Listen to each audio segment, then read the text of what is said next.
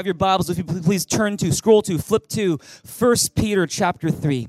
1 Peter chapter 3. And if you're wondering where 1 Peter is, it's in the second half of your Bible. It's in what's called the New Testament. We're going to be looking near the end of the New Testament, 1 Peter chapter 3. We're going to be looking at just two verses to start off with today. 1 Peter chapter 3, verses 15 and 16. And as you're flipping to that, as you're scrolling to that, or if you don't have a Bible, we also have it on the screen as well. Can I ask everyone to stand? Let's all rise to our feet as we read the Word of God together this morning. I'm asking you to read in a big, loud voice. We believe that God's Word is powerful, it has the power to change our lives lives. And so let's read this in a big, loud voice as we get into the Word of God this morning. Let's read it together. It says, But in your hearts, set apart Christ as Lord.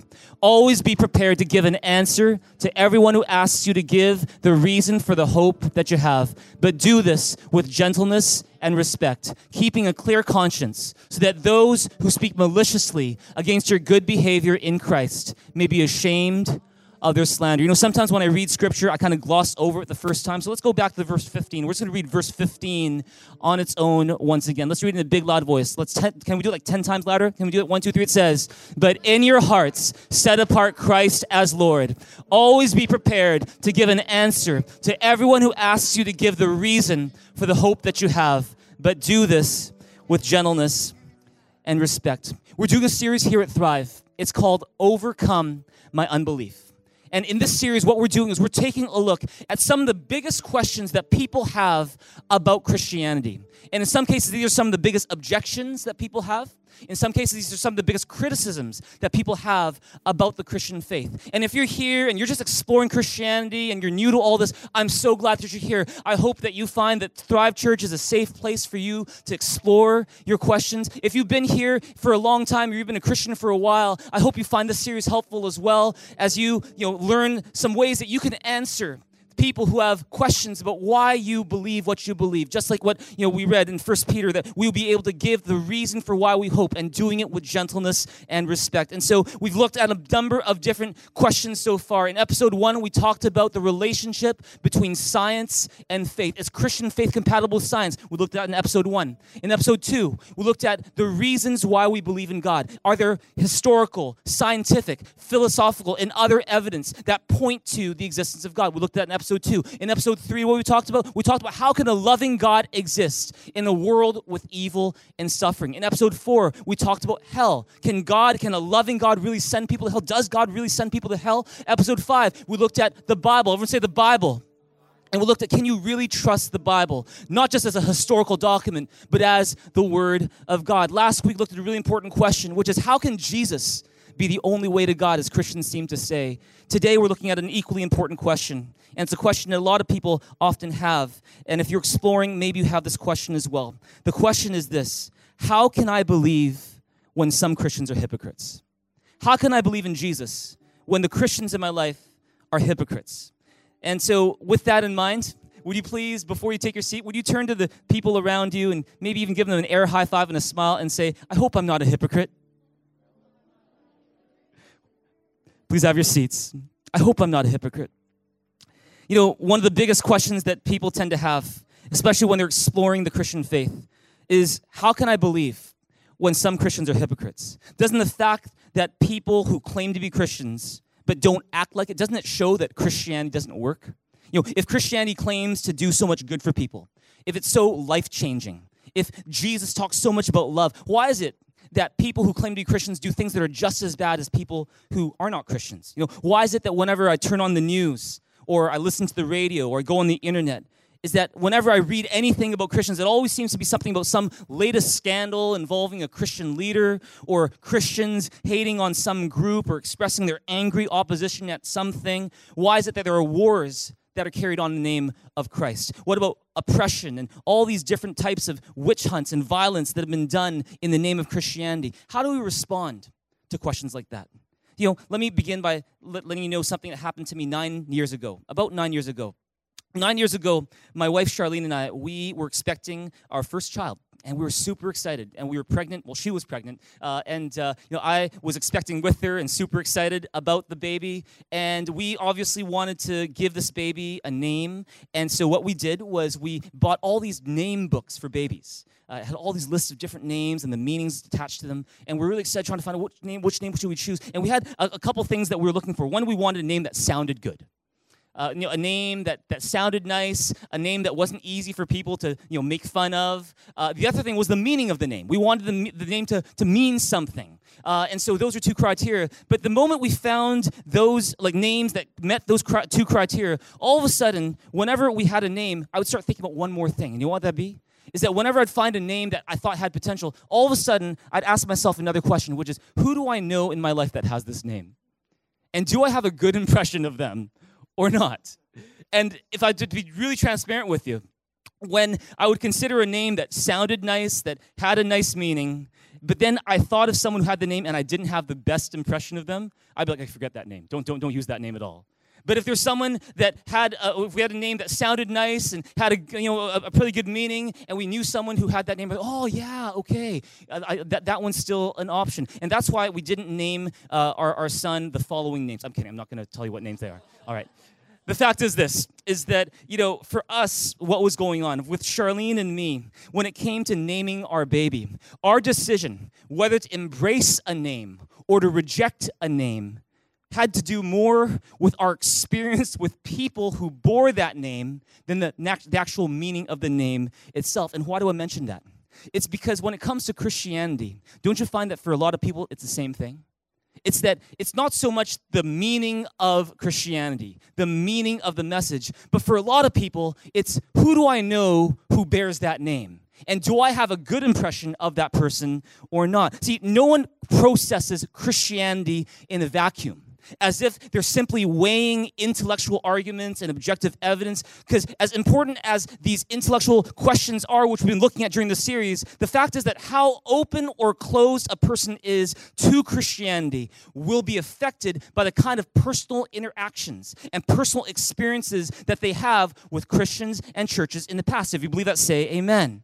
And so if you've had good experiences with Christians, you find, oh, they're, they're, they're nice, they're, they're loving, they're wise, they're insightful, you know, then you're like, you know what, I, I'm more open to the intellectual arguments for Christianity. But if you had bad experiences with Christians or people who claim to be Christians and you find that they were, you know, very self-righteous or arrogant or just hard to deal with, complaining a lot, very critical, then you'll look at the intellectual arguments with Christianity, for Christianity, in not the same way. You might not be as open, might not be as accepting of it. In fact, there was a study that was done recently by the Barna Group, which is a research group, and they asked people who were not Christians, they asked, What is your biggest reason for not being a Christian?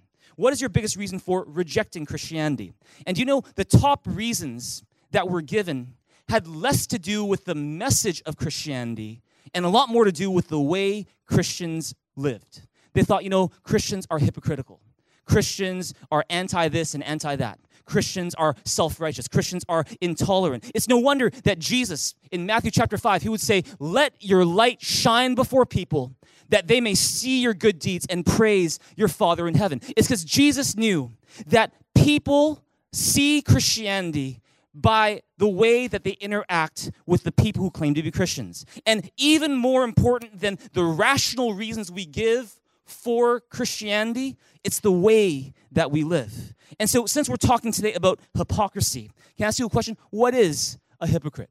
What is a hypocrite? Anyway, let me give you a definition for hypocrisy that I think will help us today. I encourage you to take some good notes as we get into the Word of God today. Do I have a proactive church in here in this place this morning?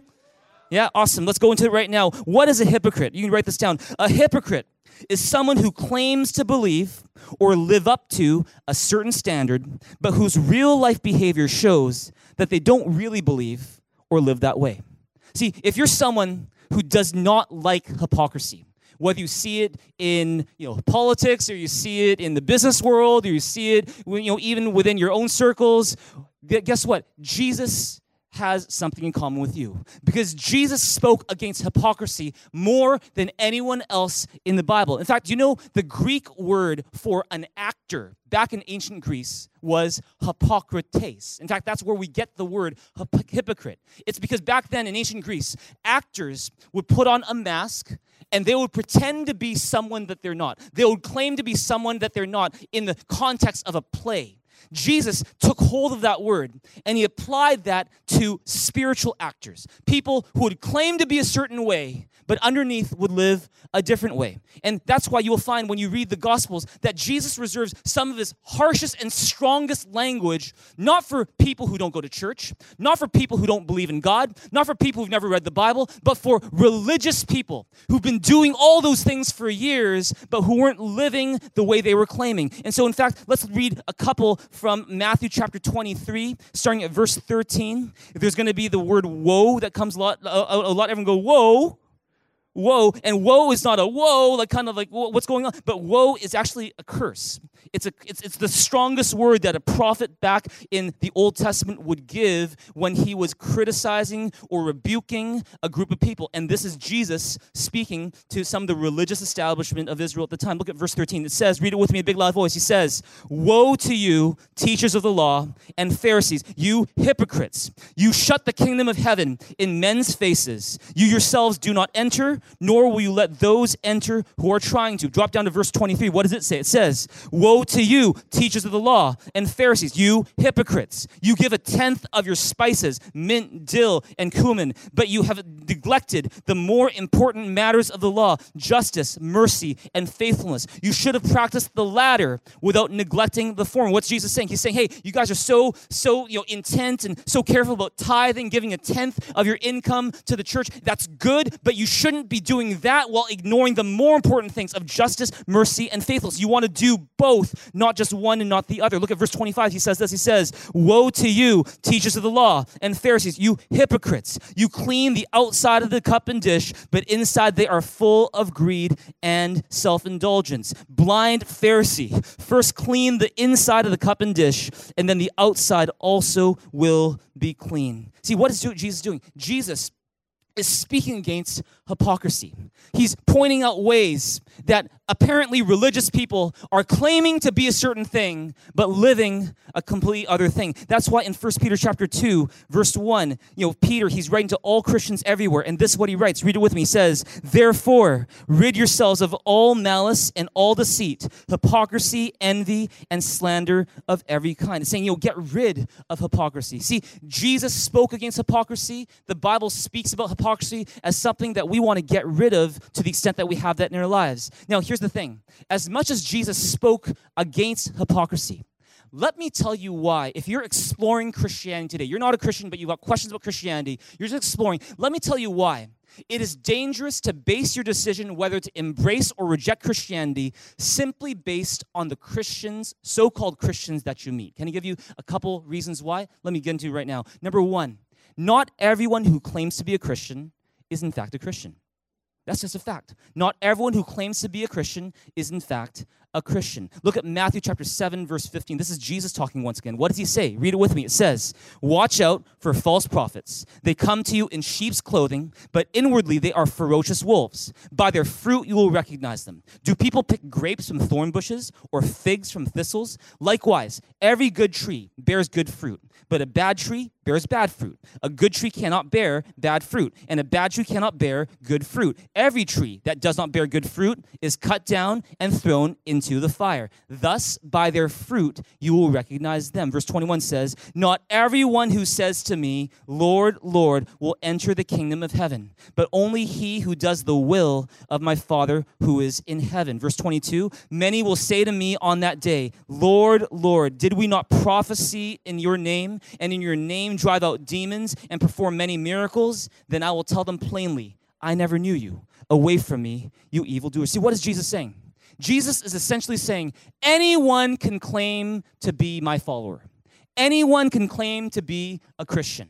Just like anyone can claim anything they want. But just because they call themselves a Christian doesn't mean they actually are one. See, what is a Christian, anyways? I want to give you a couple definitions a simpler one and then a more involved one. And the first one is this you can write this down. A Christian is someone who has a personal, saving relationship with Jesus Christ a personal saving relationship with Jesus Christ. Notice that this definition of a Christian has nothing to do with perfect performance.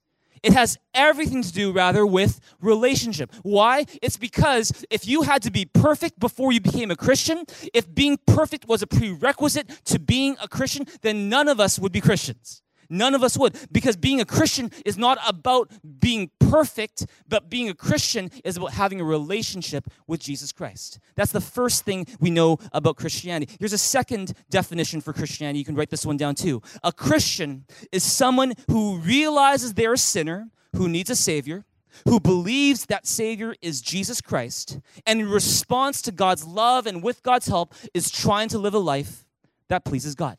See, notice that this definition is also not about perfection, it's about authenticity. It's about saying, okay, I know I'm not perfect, but I believe I'm a sinner who needs a Savior. I believe that Jesus, who died on the cross for my sins, is that Savior.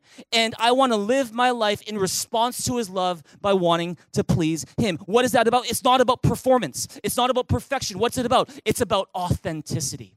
It's about saying, I may not be like where I want to be, but at least I'm not where I used to be because I'm trying to follow Jesus. See, that's what being a Christian is about. It's about relationship, it's about authenticity. And so, what does that mean? What that means is, on one hand, just because someone says they are a Christian doesn't automatically mean that they are a Christian. On the other hand, just because that person makes a mistake doesn't mean they're not a Christian. Amen? So, in other words, don't be so quick to judge. See, on one hand, just because someone says, Yeah, I'm a Christian, doesn't necessarily mean that they are. And just because someone makes a mistake, they go to church, they read their Bible, but they make a mistake, that by itself doesn't mean that they are not a Christian. We just can't be so quick to judge. Turn your neighbor and say, Please don't be so quick to judge. Thank you for that. That's great. Number two, number two, what's the second reason why, if you're exploring Christianity, you don't want to let other Christians and their experience, your experience with them, be the only indicator of whether you will receive or reject Christianity. Here's number two: is in Christian churches you will find and meet a wide variety of people who are at different points in their spiritual journey and who are at different levels of maturity. See, you're going to find this in any church. You're going to have some people who are just exploring issues of faith. They're not Christians. They're not they don't have a relationship with Jesus. They're just kind of checking out Jesus. They're checking out the Bible. They're checking out Christianity. They're not yet Christians. We love having people who are exploring here at Thrive Church. Love it. Love it. Can't have enough of them. We love having you. If you're just exploring, we're so glad that you're here. You are so welcome here. You can call Thrive Church your home. Another one is this: is got baby Christians, people who just received Jesus very recently. Maybe they just got baptized. Even the guys who got baptized last week. You know, and you're just very new to everything. You just started a relationship with Jesus. You're like a newborn baby who's just been born, and everything is very new. And you still maybe have some stuff from the past that you're dealing with, maybe some habits, some baggage that you're dealing with. But you're a baby Christian. You've got a relationship with Jesus. There's those of you are baby Christians. There are others of you who have been going to church for years. You know all the you know you know all the verses, you know all the songs, you know all the lingo. You might even be serving.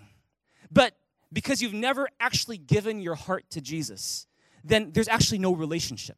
And so you're actually a churchgoer, but you're not a Christian is that you you go to church you know all the motions you do all the motions of every service but because there's no real relationship there you're actually not a christian and, and that, that's actually part, partly what Jesus described when he says, you know, many will say, Lord, Lord, uh, you know, did we not do this in your name? And he'll say, get away from me, I don't know you.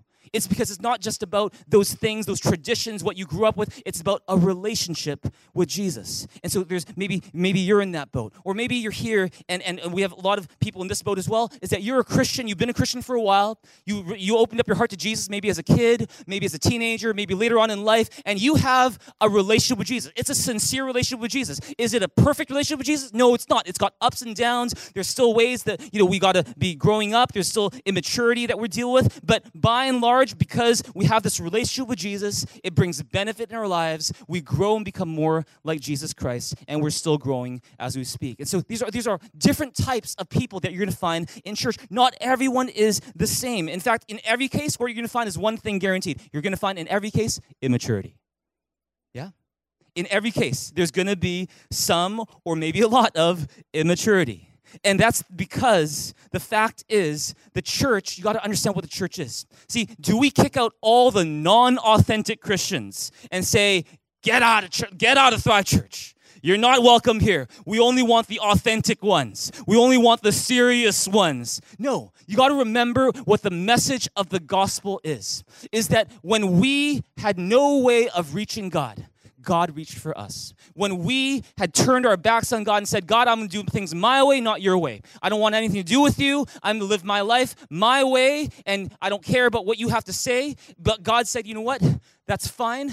You want to have it that way. You're separate from me, but because I love you and I don't want to be apart from you for eternity, I want to find a way to reach you. So He sent Jesus Christ to die on the cross for our sins so that we could be forgiven, so that we could have a way back to God. It's because God could not bear the thought of being apart from us forever. So He sent Jesus Christ to be the Savior that we need, so that anyone who trusts not in what they themselves do, but in Jesus Christ and what He did on the cross, they are forgiven of their sins. They become children children of God, they become citizens of heaven, they are reconciled to God, and as a result, they become recipients of eternal life. Come on, if you believe it, give God a big, big hand here, this place right now. And see, here's the thing. Let me ask you a question. If that's the message of Christianity, if the message of Christianity is not that you are saved based on how good you are, you're not saved based on your performance or what impressive resume you can bring to God. If you're not saved by any of those things and you are simply saved because of God's undeserved kindness called His grace, what does that mean? If that's the case, what do you expect the church to be like? What kind of people do you expect the church to be filled with? You know who they will be? You're going to find lots and lots of broken people lots and lots of people who realize I'm a sinner who needs a savior. I've still got baggage, I've still got issues, I've still got brokenness, there's still mess in my life. Those are the people you will expect to fill our churches. And is that a good thing? That's a great thing. Amen? Because let me tell you today, the church is not a country club for perfect people. The church is a hospital for sinners. The church is not this exclusive private country club for people who have no issues and they're just sipping their tea and paying their dues and complaining about the server and complaining about the food and be this super exclusive club just talking about themselves. No, the church is a hospital for broken people. It's for people who say, I don't have it all together. I've got issues. I've got stuff in my past that I'm dealing with. But I know one thing I know that, that God is who I need.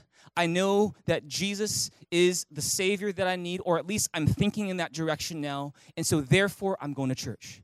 That's what the church is. It's a hospital for sinners. And so the fact is this you might be, well, JB, shouldn't the church try to heal these people, fix these people?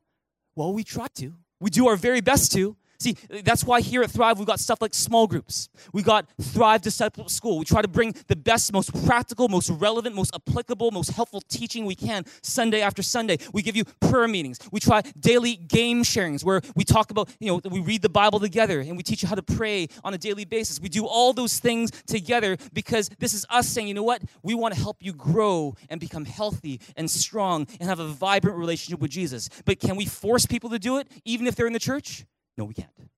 No, we can't. So you're, going to have people who are making use of the resources and saying, yeah, I'm, I'm, I'm, I'm growing, I'm getting stronger, I'm maturing, I'm getting healthy. Awesome. And we see that over and over again here at Thrive. But you're also going to have a group of people who will be, you know what? No thanks. Small group? Nah. TDS, Thrive Disciple School? No. You know, you know, like prayer meeting? Oh, please. You know, like game time? Ugh and, and they're just basically kicking everything away. And you know what? The fact is this to use a hospital analogy, here at Thrive Church, Thrive Hospital, whatever you want to call it, we do our very best to offer the best help, the best care, the best treatment we can. But if a patient refuses treatment, there's nothing we can do. There's nothing we can do. It's because it's a two way street. If you believe it, say amen. So, what's the point here?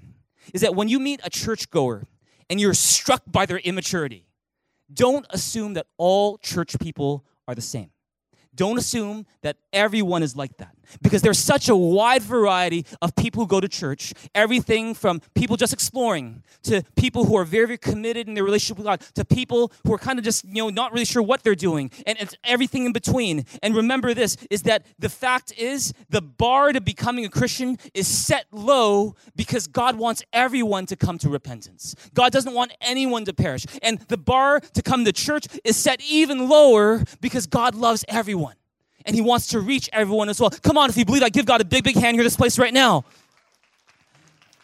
And so, if you meet someone who claims to be a Christian and who's a bit immature, I've just got one word for you duh. Because the fact is, we're all immature.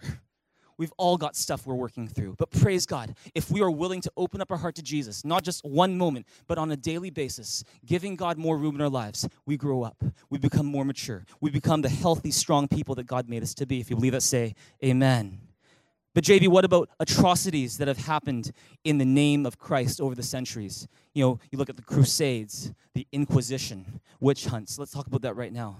See, the Christian Crusades, and I even hesitate to even use the the word Christian in association with the Crusades, but the Crusades that happened in the Middle Ages from about 1100 AD to 1300 AD, this was about national conquest.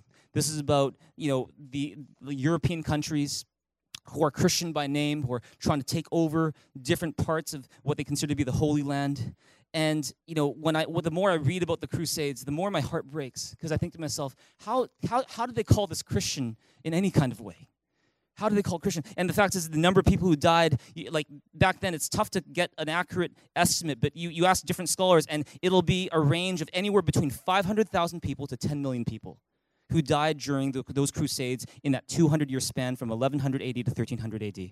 There's the European witch hunts, which happened uh, you know, around the same time, 1200 to 1500 AD, where they killed about an estimated 40,000 people. Uh, you have the American witch hunts of Salem, which killed about 19 people.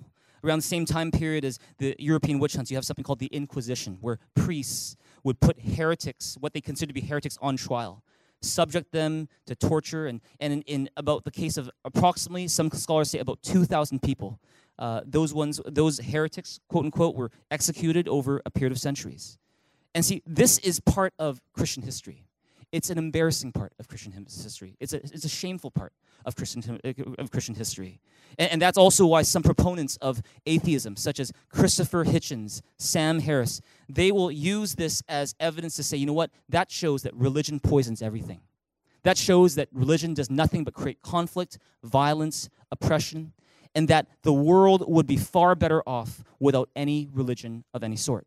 How do you respond to something like that? How do you respond to all this very violent history of people doing things, awful, inexcusable things in the name of Jesus? See, here's the thing. If you're a Christian, can I encourage you to take a humble approach and acknowledge that horrible, inexcusable things have been done in the name of Christ by people who evidently probably did not know the first thing about Christianity. The fact is this I don't know how you go from Jesus who dies on a cross for his enemies and says, Father, forgive them, for they don't know what they do. I don't know how you go from that to let's systematically torture and eliminate everyone who doesn't believe what we believe. I don't know how you get to that. I don't know how a Christian gets from one point, point to the other. And so it's about apologizing, it's about acknowledging, it's about admitting that yes, this is a part of our history and it's an awful part of our history. And I'm so sorry. If you've ever been offended by that, on behalf of Christians everywhere, I'm sorry and I apologize on behalf of the church and everyone who's ever been involved. You know, that's the first thing we do. We take a humble approach. The second thing is this is that I would want to tell that person who has an issue with the history of the church is to say that, hey, it's, it's important to recognize that removing religion is not the answer. Because you're going to find, if you look at the past 100 years even, it is the fact that atheist and secular regimes have been responsible for far more violence and oppression than anything done in the name of religion. Let me just give you an example.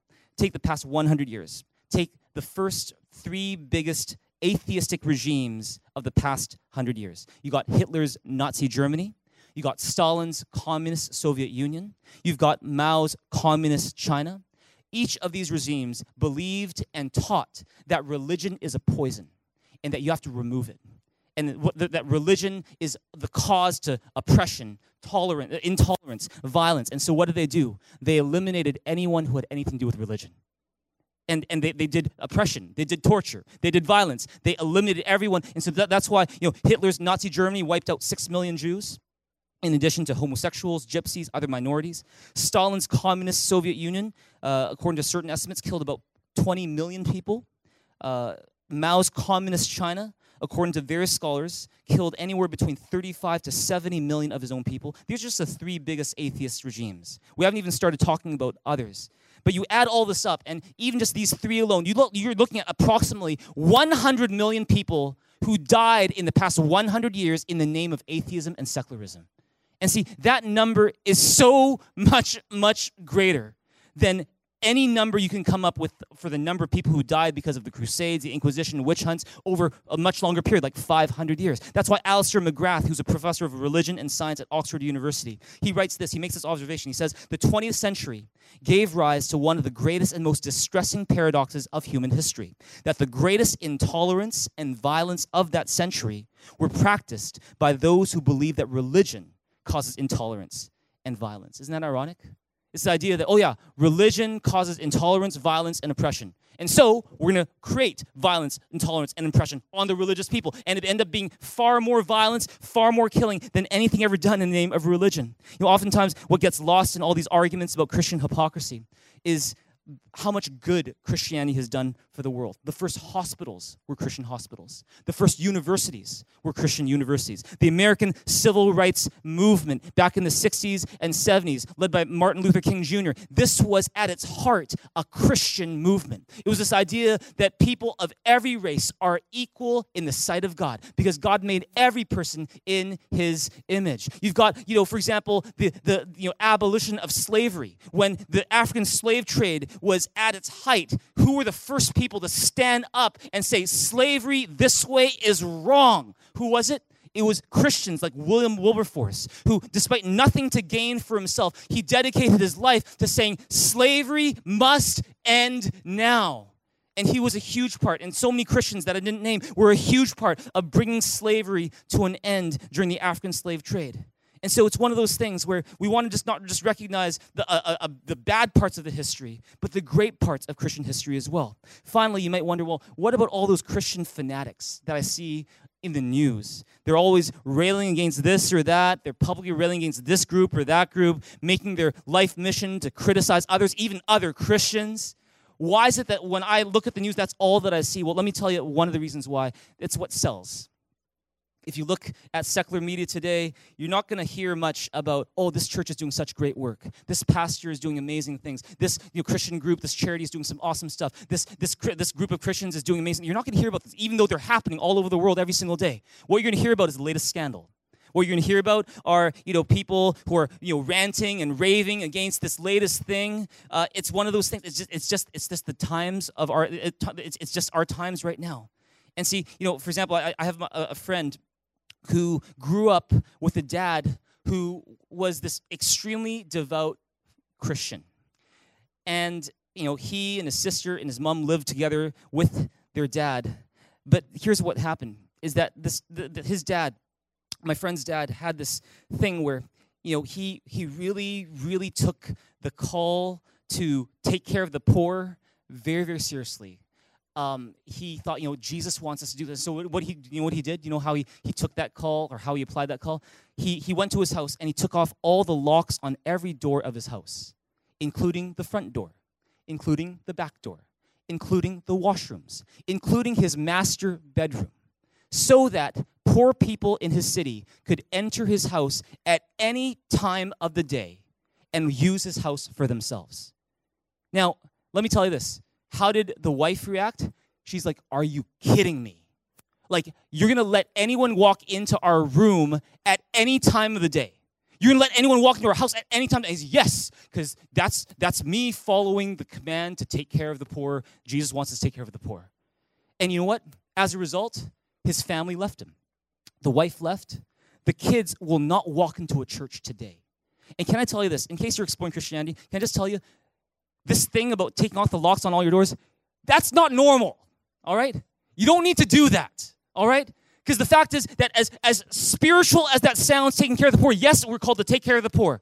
God has a heart for the poor. We want to have a heart for the poor.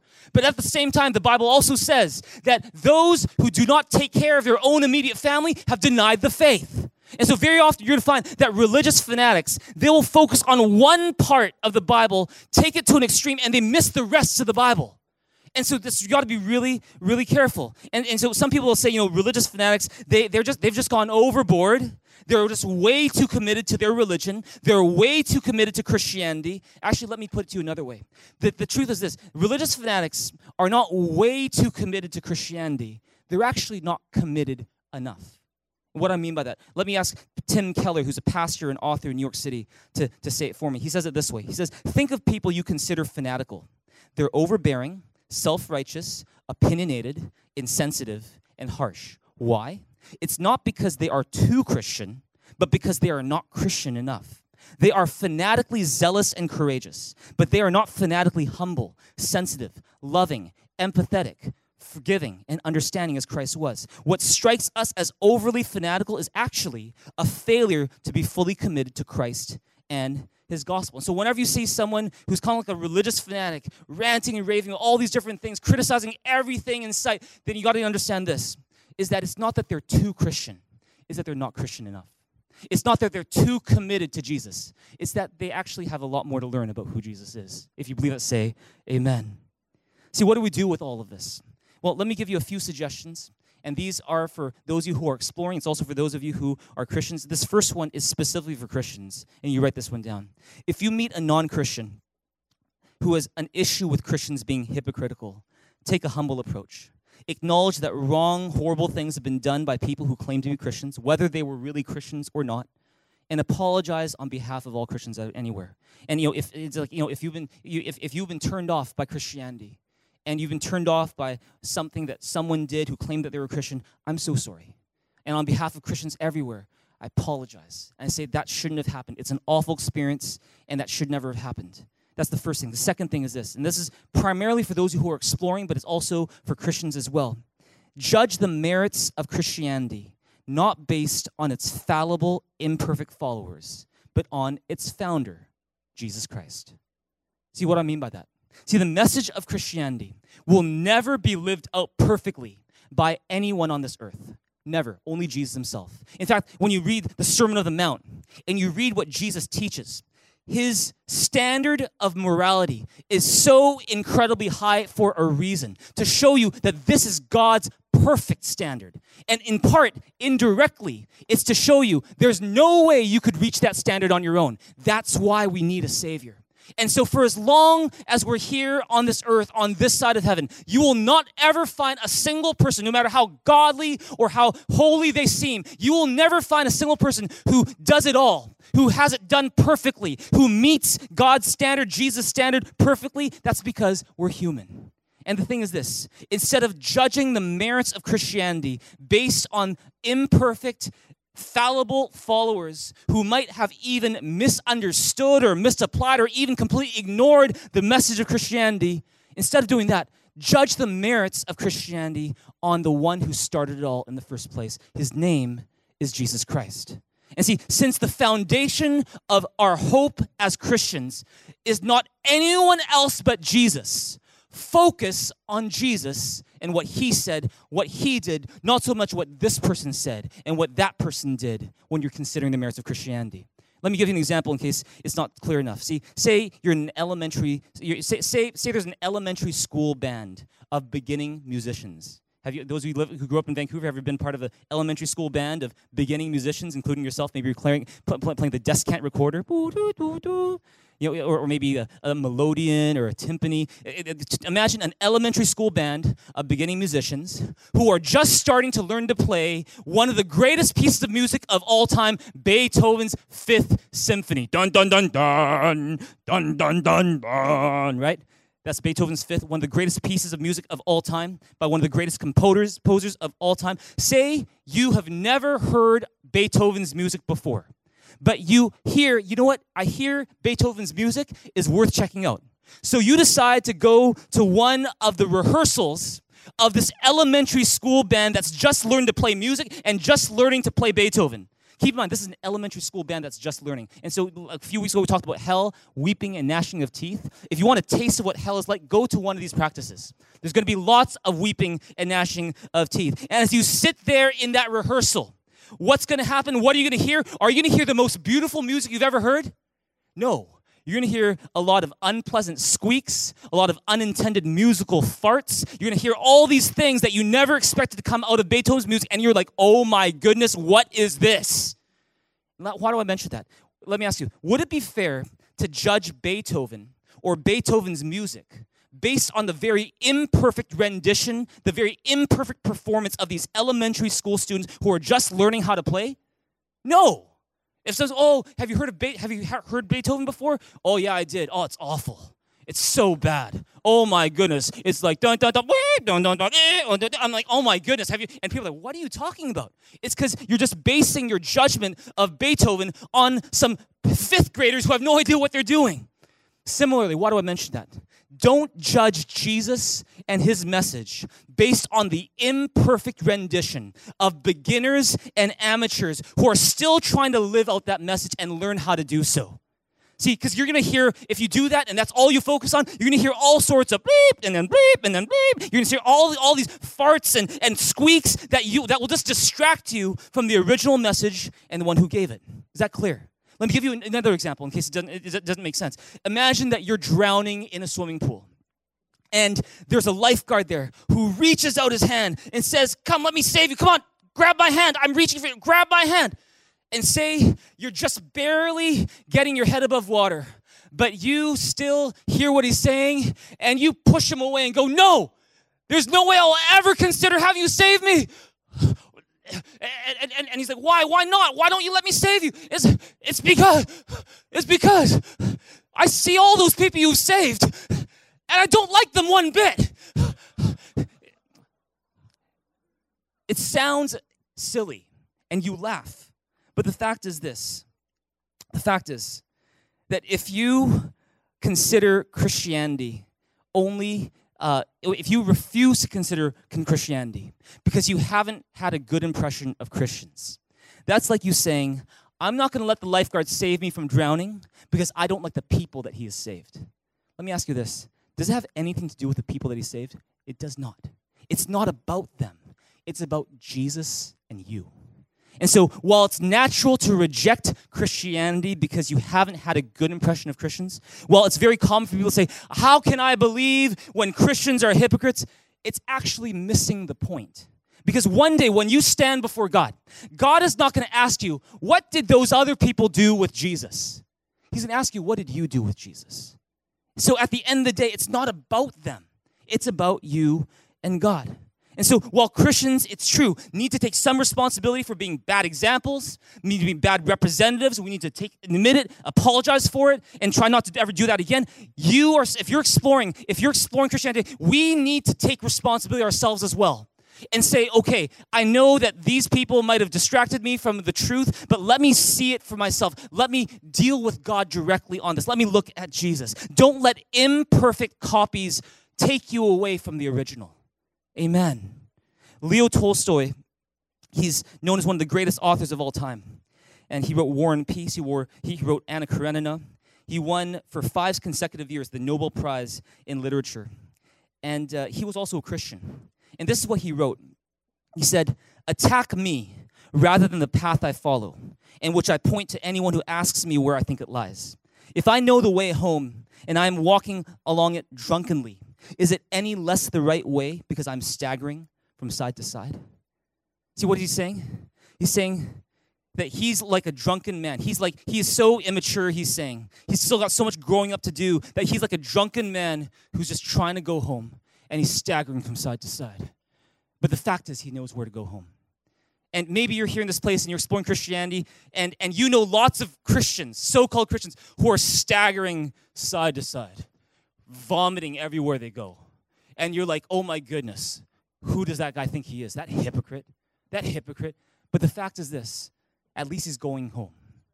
And the fact is that if you would look at it carefully, it actually has less to do with anything that person's doing and more to do with do you know the way home? Do you know if Jesus is your way home? So Don't let other people, other Christians, bad examples get in the way of the most important question, which is between you and Jesus. Turn to your neighbor, give them an air high five, and say, Don't let the small thing get in the way. Number three, number three, this is for everyone as well. Look in the mirror before you judge others. Look in the mirror before you judge, judge others. So, sometimes we can be so quick to judge others, can't we?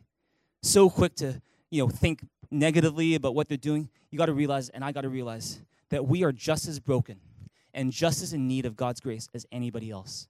That's why the Apostle Paul, he would write saying, Christ died for sinners of whom I am the worst. Paul, one of the greatest Christian leaders of all time, led more people to Christ than anyone else of his generation. He said, Christ died for sinners of whom I am the worst. It's because he realized that he needed God's grace as much as anybody else. We have to look in the mirror before we judge others. Look at Matthew chapter 7, verse 1 to 5. Jesus says, read it with me, he says, Do not judge, or you too will be judged. For in the same way you judge others, you will be judged. And with the measure you use, it will be measured to you. Why do you look at the speck of sawdust in your brother's eye and pay no attention to the plank in your own eye? How can you say to your brother, Let me take the speck out of your eye, when all the time there's a plank in your own eye? You hypocrite. First take the plank out of your own eye, and then you will see clearly to remove the speck from your brother's eye. See, what's he talking about? See, don't misunderstand what Jesus is saying. Jesus is not saying that, oh, parents, leaders, teachers, pastors, you can never correct or rebuke the people that you lead. You can never correct or rebuke your the people in your care. No, he's not saying that. There's in fact over and over in other parts of the Bible, it talks specifically about that. But what Jesus is saying here is that we need to be careful not to be hypercritical about the hypocritical. We need to be careful not to be hypercritical about the hypocritical. Is that oftentimes you're going to find that the most critical people are the ones who have the biggest issues themselves. They actually don't even realize it. And so you got to be careful not to be hypocrit- hypercritical of the hypocritical, because if you're hypercritical of the hypocritical, you're going to be hypocritical as well. Amen. Number four. Number four. Repent of hypocrisy and respond to God's love and mercy expressed in Jesus Christ. See, I think maybe if there's anything that you get out of this message, it's the fact that we can all, if we're not careful, be hypocrites in our own ways. And in fact, if you scan all throughout human history, you will find that there's only one guy who did it perfectly, and his name is Jesus Christ. He's the one we need. That's why we need a Savior. And since we all can be hypocrites, let's not judge others so quickly as look to the one who was never a hypocrite. Look to Jesus Christ to be our Savior and our King. Because when we do so, we find our way home. We find peace, we find purpose, and we find that despite all of our weaknesses and other people's weaknesses combined, that these are not reasons to keep us from God's love. If you believe that, could you give God a big hand here in this place together right now? I'm gonna ask our band to come up to the stage. And they're gonna lead us in a song. This brings our series called Overcome My Unbelief to a close. And I hope you've enjoyed this series. I certainly have learned a lot myself through this series. And I hope that at the end of the day, what you find is that with all these questions we've looked at, that there is a logical, reasonable, compelling reason to believe in Jesus. Are there other questions to answer? Yes, there are. We got a lot of different questions coming in, and unfortunately, we don't have enough Sundays to take care of all of them. We'll hopefully get to those in the near future. But if you've been blessed or impacted in any way by this series, I would love it it would mean a lot to me if you would go to mythrive.info and sometime today, sometime this weekend, sometime this week, go and give us your feedback on how this series impacted your life because that'll help us as we go into the future. In the meantime, right now, let's all stand to our feet. I'm going to ask our band to lead us in a song. After that, and lead you in prayer and communion. Let's give our very best to God in this place. Can we give God a big hand here this place together right now? Let's do that together.